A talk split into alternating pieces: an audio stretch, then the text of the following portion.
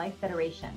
Positively Pro Life brings you inspirational stories, important legislative updates, and informative interviews as we restore and strengthen a culture of life. I'm Bonnie Finnerty, Education Director at the Federation, and I am joined by my distinguished colleague, Maria Gallagher, our Legislative Director. Hello, Maria. Hello, Bonnie. It's great to be with you today. It's great to be with you. Now, to everything, there is a season. And we've entered a new season here at the Pennsylvania Pro Life Federation. As many of our listeners may know, our longtime executive director, Michael Ciccocioppo, retired at the end of the calendar year. And so the beginning of this calendar year began the tenure of the Federation's next commander in chief, Christopher Pushaw. Chris is a brilliant, passionate, and longtime advocate for life. And we are so excited to see where his leadership takes the Federation and the pro life movement in Pennsylvania. We'll catch up with Chris in a little bit. In addition, today, Maria will discuss the new chair of the U.S. Senate Pro Life Caucus. But first, we'll begin with a little bit of pro life inspiration. And this one is a happy update on a previous inspiration from a podcast we did in November.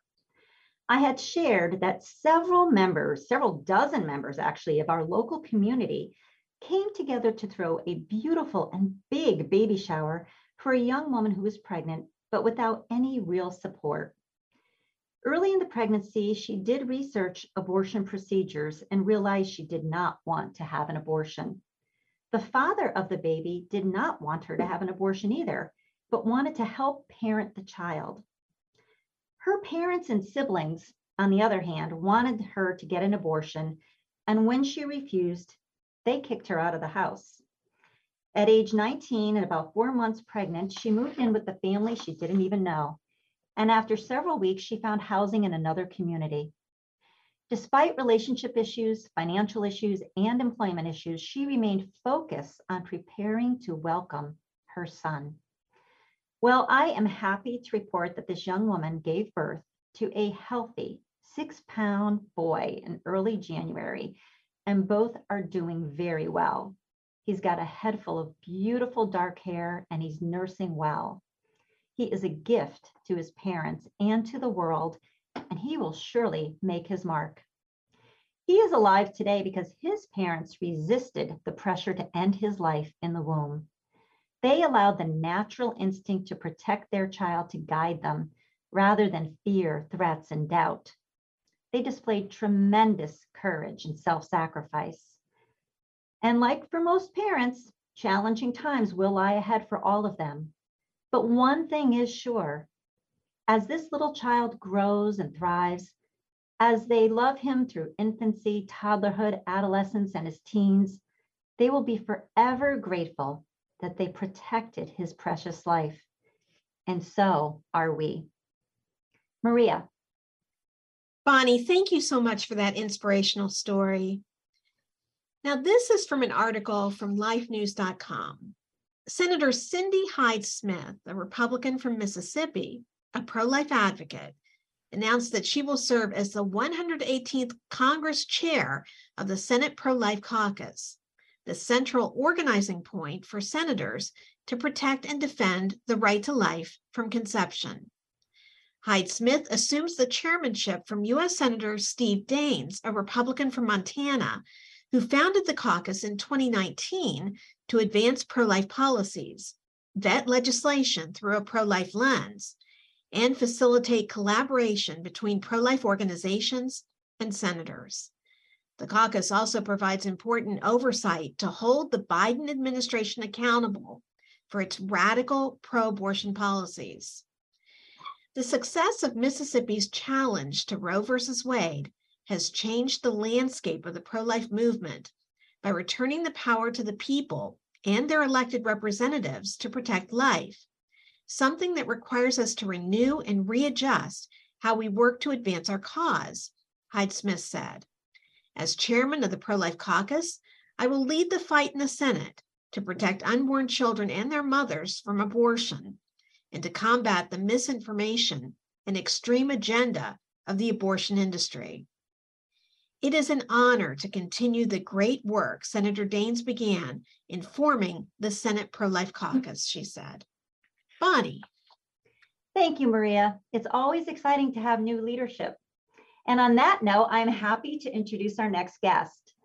Christopher Pushaw Esquire is the new Executive Director and General Counsel for the Pennsylvania Pro-Life Federation.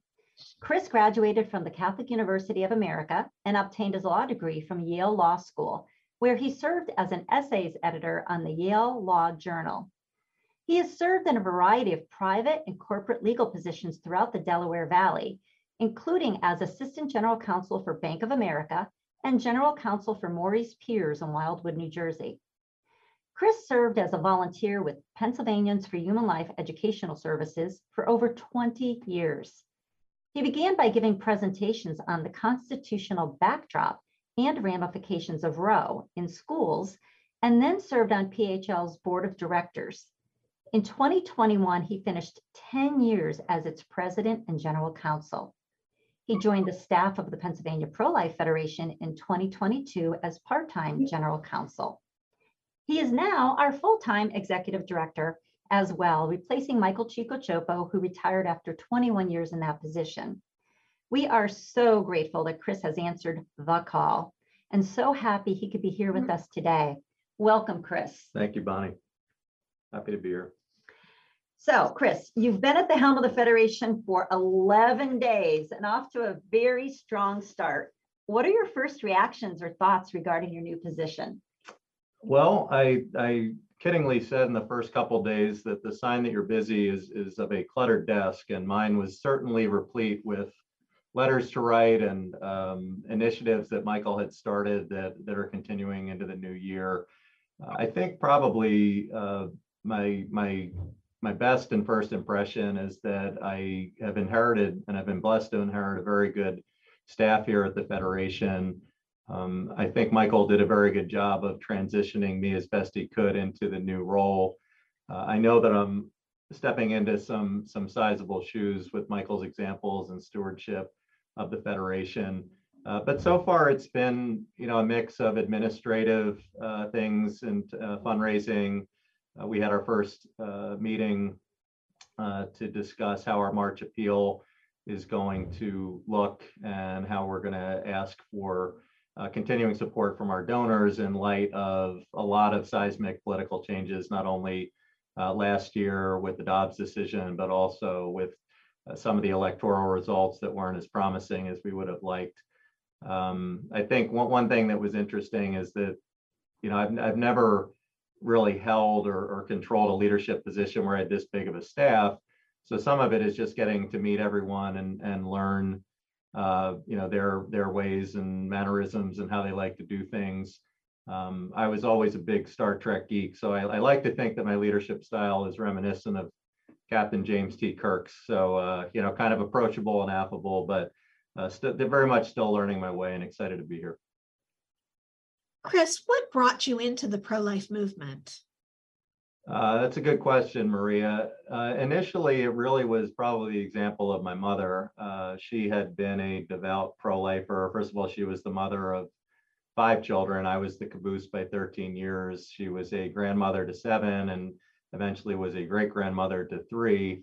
So we would, you know, generally talk about not just the abortion issues, but in the 80s, we would have a lot of discussions around the dinner table about uh, pro-life issues. And um, at the time, you know, these varied from, you know, Ronald Reagan's administration. I was a little bit too young for Jimmy Carter, uh, but through uh, George Bush. And, you know, it was always something that I think was was critical to us. I mean, my mom had a natural example. I think as I got older and started to get more into uh, the deep the deep structure and the deep logic, as it were, behind Roe and the constitutional uh, its its backdrop and ramifications, it really started to bother me as early as high school that I thought, you know, we, we live in a country that the Constitution structured to protect the most underprivileged and the most voiceless and the most defenseless, and those same protections, for whatever reason, did not extend to the unborn, uh, who are the most defenseless and the most voiceless.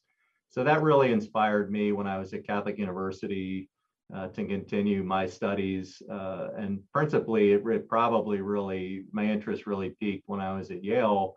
Uh, I wrote a couple of papers at the time. This was in the late 90s, early 2000s. I wrote a paper on what, what grew out of the partial birth abortion ban controversy uh, during the Clinton administration. But my paper eventually morphed into, at the time, uh, with embryonic deselection, what my thesis in the paper was basically Roe was was essentially uh, Justice Blackmun had conceived of it as a negative right that you could choose to terminate your pregnancy for any reason or no reason at all within uh, the first two trimesters. Uh, but you know what I had begun to see, especially at Yale, is you know you see these ads for you know looking for a male sperm donor with 1,400 SATs and six foot tall and all these other genetic prerequisites. And then I started to, to, to read into this with, uh, you know, embryonic deselection and kind of almost a, this dystopian brave new world frontier it opened up where I, I'm entitled to the perfect baby. And if they fail to be perfect, then it then they just become so much collateral damage.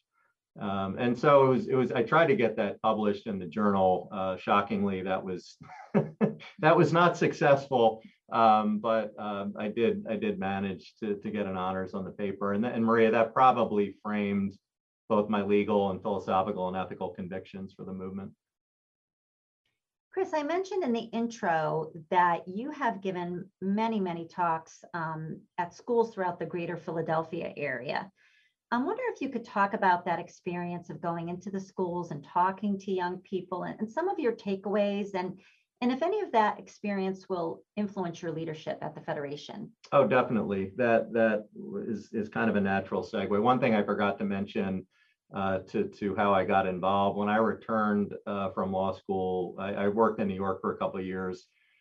I'm a Philadelphian uh, by born and bred, but when I had gotten back, I wanted to get more involved directly in the pro-life movement and advocacy and a woman named Martha Short, who used to be the executive director for Pennsylvanians for Human Life, which is the Southeastern affiliate of the Federation, had invited me to a training. And Bonnie, as you said, I would go into you know the area Catholic schools in the Delaware Valley and bring the pro-life message to those students. And what I had found is, you know, you go to enough uh, early early classes at seven o'clock in the morning on a frozen tundra at, at, at, you know nine o'clock. And most of the kids are just still waking up or aren't particularly interested in hearing about abortion or euthanasia. But what i found was there would always be one or two people that would either be intrepid enough to raise their hand or what i found more strikingly would come up after the class and say you know they would range from things from you know why do you do what you do you know what led you to this movement? Why do you feel compelled to to articulate the, you know this vision and spread the pro-life message?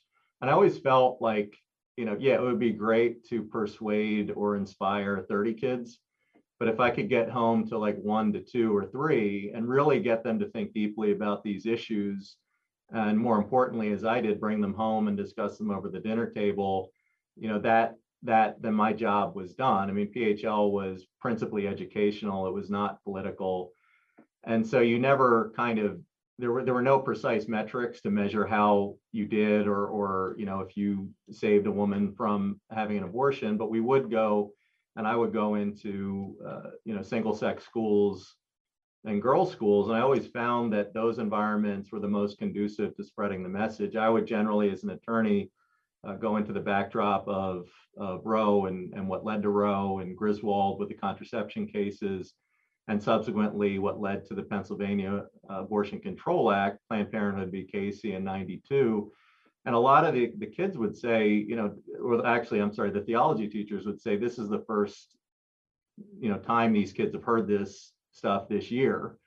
And so I think just being there and articulating a vision and and and witnessing to this cause and this mission was powerful enough for a lot of these kids. And i see that in a more evolutionary way in my position now uh, to be sort of the face of the movement particularly in pennsylvania uh, to have all these resources and to marshal them um, which is with, with with a very challenging landscape right now that we're encountering And, and what do you see as the major challenges of the movement today? I think the movement in general, I mean, I could just speak nationally. I mean, we were, we were both at the National Right to Life conference last May when Dobbs dropped. What I found interesting was as that led to the election cycles, I mean, we had this big shot in the arm and this jolt of adrenaline because after 50 years, Roe had been overturned. And then it became, you know, this odd uh, political messaging where the other side went immediately to the exceptions for rape and incest. And every you know politician that was running uh, on on the conservative or republican side was damned because either because of that exception or because it was being turned into a quote you know woman's health issue which i think um, just started this mindset where the baby and the unborn child is completely removed from the conversation uh, and also particularly the fathers. You know, when when lost in all of this swirl about you know rights and my body and and my child and my decision is the fact that the fathers have no legal right to that decision. Um, that's often you know uh, traipsed over. I mean, I think the other thing too, if if a lot of the pro-choice or pro-abortion advocates are that excessively concerned about women's, if they see abortion as a woman's health issue, I think in the wake of when the Kermit Gosnell clinics got shut shut down, um, and also particularly now with the advent just this week of the FDA uh, licensing kind of what was a what was a telemedicine initiative during COVID, but basically abortifacients through the mail, which lead to a host of complications. Um, you know what I find interesting about that is that in the wake of Dobbs, inspiringly, states like Ohio have passed, you know, abortion bans.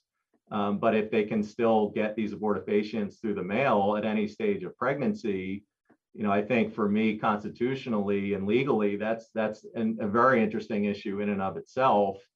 And I also think it's an insidious way that, you know, what Dobbs essentially did was you know, drop the gauntlet on the states to figure out this issue and to articulate, um, you know, their legislation on the abortion issue and, and pro-life issues. And I think there are these, you know, the way in which these back channel uh, insidious initiatives are, are, are kind of counteracting that and retarding those processes. I think those are immense challenges. I think on a state level, Maria, you know, the fact that here in Pennsylvania, I, I, I don't, I think we have barely lost the majority of, of the pro-life uh, caucus in the House of Representatives. We still have a majority in the Senate, but obviously with Josh Shapiro in office, uh, we have a, a, a governor that's going to be inimical to a lot of pro-life initiatives. Um, so, I mean, I think that the, the issue, the, the primary challenge we face is how do you keep the momentum and the inspiration of Dobbs going in the face of these sort of immediate uh, challenges to our, our political landscape and our legislative makeup. What is your vision for the Pennsylvania Pro-Life Federation? Um, that's another good question. Um, I think one, of it is that I think we we have to change uh, the mindset. I mean, obviously, the federation is the largest single issue uh, pro-life nonprofit organization in the state. We have an immense array of resources, both educationally and politically, that we can deploy in a strategic way to counteract the challenges I just I just addressed. One of it is that you know I, I in any in any transition you want to keep continuity with what went before. Um, you know, and so I hope to emulate Michael Ciccocioppo's and continue his leadership and his vision. Um, my own personal vision, perhaps coming from my educational backdrop, is that I think some of it is just it's it's critical to educate not only the populace but our own legislators who are ostensibly pro-life on what these issues are and what what might be coming downstream because I don't think if the election cycle taught us anything, they weren't always prepared to answer the hard questions about the abortion issue. Um, and I think that mindset really has to to change before we're going to make any significant headway. I think, you know, th- there was no good time for Dobbs to drop, and I'm glad it did drop last year. Uh, but I think with that coming right before an electoral cycle, as I outlined before, I think the other side had leapt on that, you know, went to the extremist exceptions and really clouded the issue as they're very good at doing. Um, so I think, you know, part, part of the vision is again, to be a strong uh, voice for this movement, particularly in Pennsylvania. We obviously have to adapt our strategy to deal with the political realities of what just happened with the election. Um, I think that will lead us to be somewhat on the defensive. Uh, last year, I mean, obviously there was a pending constitutional amendment, uh, which would not have recognized that there's a fundamental right to abortion uh, in the Pennsylvania Constitution. Unfortunately, that one probably the, the fact that we're not going to have the votes to pass that will lead that to die on the vine a little bit. Now, I'm not a defeatist. I, I think that there are certain ways in which you can play defense, but in a way that advances and promotes your mission as well. I think sometimes you have to knit together the resources you have at your disposal, both legislative and educational.